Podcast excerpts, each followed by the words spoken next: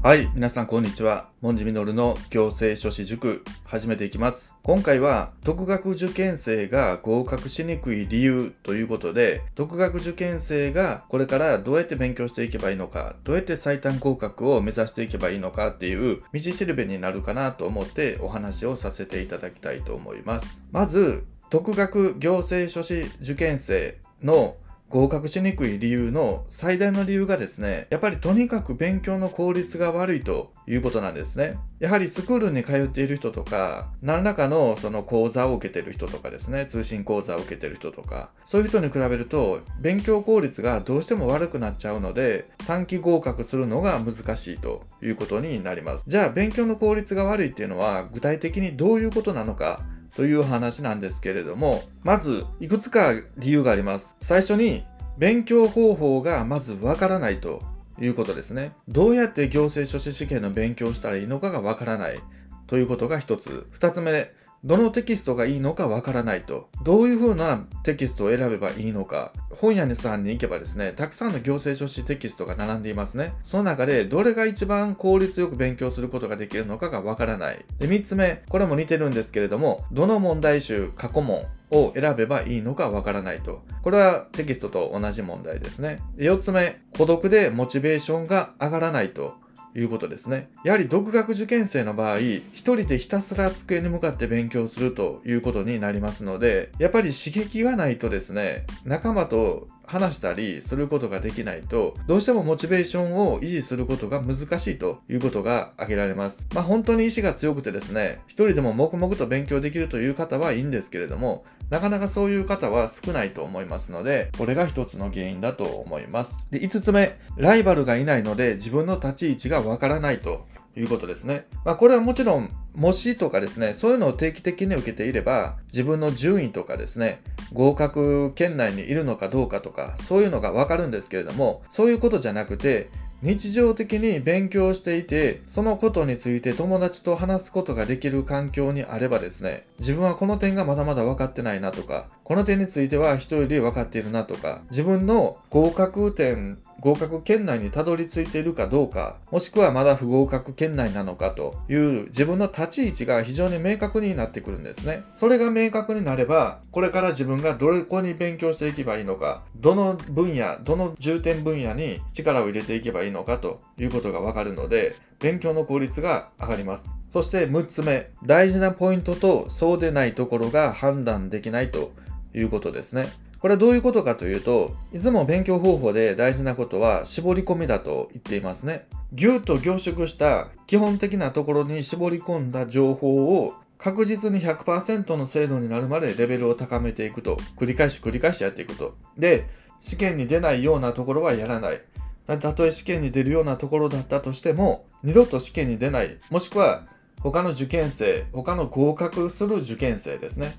他の合格者でも解けないような問題、そういうところには時間を使わない、勉強しないということが大事ですので、ここが大事なところなのか、ここはやらなくていいところなのか、その判断をすることができないですね、どうしても。独学受験生の場合は、合格してないので、どうやって合格すればいいのかわからないっていうことになりますので、大事なポイント、大事じゃないポイント、それを見極めるのが非常に難しいので、大事じゃないポイントも勉強してしまって、非常に効率の悪いということになることが多いです。最後7つ目、わからないところで止まってしまうということですね。これはどうしても独学受験生の場合、解決することができないんですよね。具体的なところ難しいんですけども、例えばわからないところが出てきたと、条文読んだり判例読んだりして、この事例がどういう場面を想定しているのかとか、そういうところがわからない場合がありますよね。そういう時、一応30分ぐらいは自分で考えるっていうことも大事だと思うんですけれども、30分以上かけてもわからないと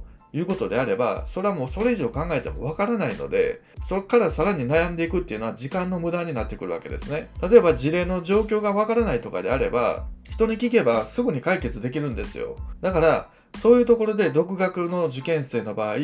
人の力を借りることができないので、どうしてもわからないところで止まってしまって無駄な時間を過ごしてしまうということになってしまいます。なので今回はですね、さらに掘り下げて、このわからないところで止まってしまうので勉強効率が悪くて独学受験生は合格しにくいという話をもう少し掘り下げてお話ししたいと思います。先ほども言いましたように30分ぐらい考えるのは大事です。それでもし分かれば自分の力になりますので、それは良かったということになるんですけれども、それ以上考えるのは時間の無駄です、はっきり言って。なのでそこについては人の力を借りるということが大事になってきます。本当にね、人間の一人の力なんて全然大したことがなくて、これは勉強だけじゃなくて仕事をするにしても一人でやっていくっていうのはね、そんなに大した大きなことはできないんですよね。なのでどうしても人の力を借りるということが大事になってきます。で、世の中には2つの問題しかないと、当たり前なんですけれども、自分が知っている問題と自分が知らない問題、この2つしかないわけですね。で、知らない問題についてはもう他人の力を借りるしかないんですよね。で、じゃあ具体的に他人の力を借りる方法ってどんなのがあるのと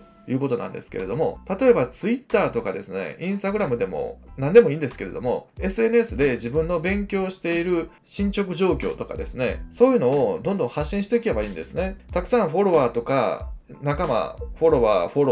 いろんな受験生同士のコミュニティですね。受験生同士でフォローとかフォローし合ってですね、お互いの勉強状況を発信して仲間とモチベーションを高め合っていくということ。そうするとですね、何かわからない時があった時に Twitter でそのことを質問するとですね、やっぱりその答えについてリプしてくれる人が必ず出てくるんですね。そういう風にして人に教えてもらう、人の力を借りるっていうのは非常に大事だと思います。次、掲示板で質問ということなんですけれども、これは Yahoo 知恵袋とかですね、 OK ウェーブとかそういう Q&A サイトがありますね。そういうところで一回質問してみると、ただこれはね、なかなか答えてくれる人が少なくて、思った答えが返ってこないことも多いです。なので本当は SNS で発信して、お互い受験生同士フォローし合ってコミュニティを作っていくっていう方が効率がいいと思います。最後で3つ目ですね、スクー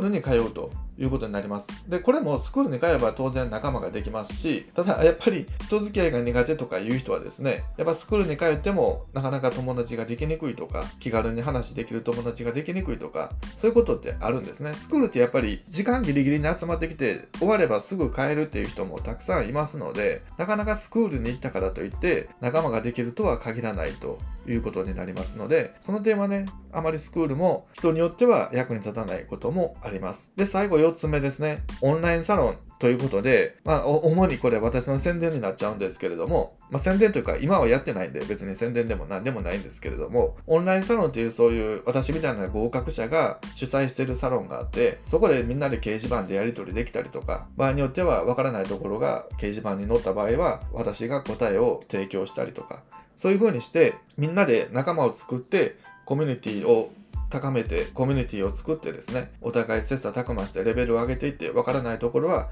先輩に教えてもらう、もしくは私とか合格者に教えてもらうということをする方が、ちょっとお金はかかるんですけれども、そちらの方が一番効率よく人の力を借りて勉強を進めていく、効率よく勉強を進めることで短期合格を果たすことができるということになっていきます。で、今まだ先ほども言ったように私オンラインサロン昔はやってたんですけど、今はやっていません。で、もし要望があれば、いずれやるつもりなんですけれども、もし要望があれば、そのスタートをですね、もっと早めていきたいと思いますので、もしやってほしい、こういうのがあれば、ぜひ入りたいという方がいらっしゃればですね、コメントでいただければ、コメントいただくか、もしくは、公式 LINE が概要欄に貼ってありますので、そちらに登録して LINE から何か連絡いただければ、できるだけこちらも対応させていただこうと思います。ということで、今回は、独学行政書士受験生が合格しにくい理由、そしてそれの解決法についてお話をしました。なので独学で受験勉強している方には少しは役に立ったのかなと思いますので、もし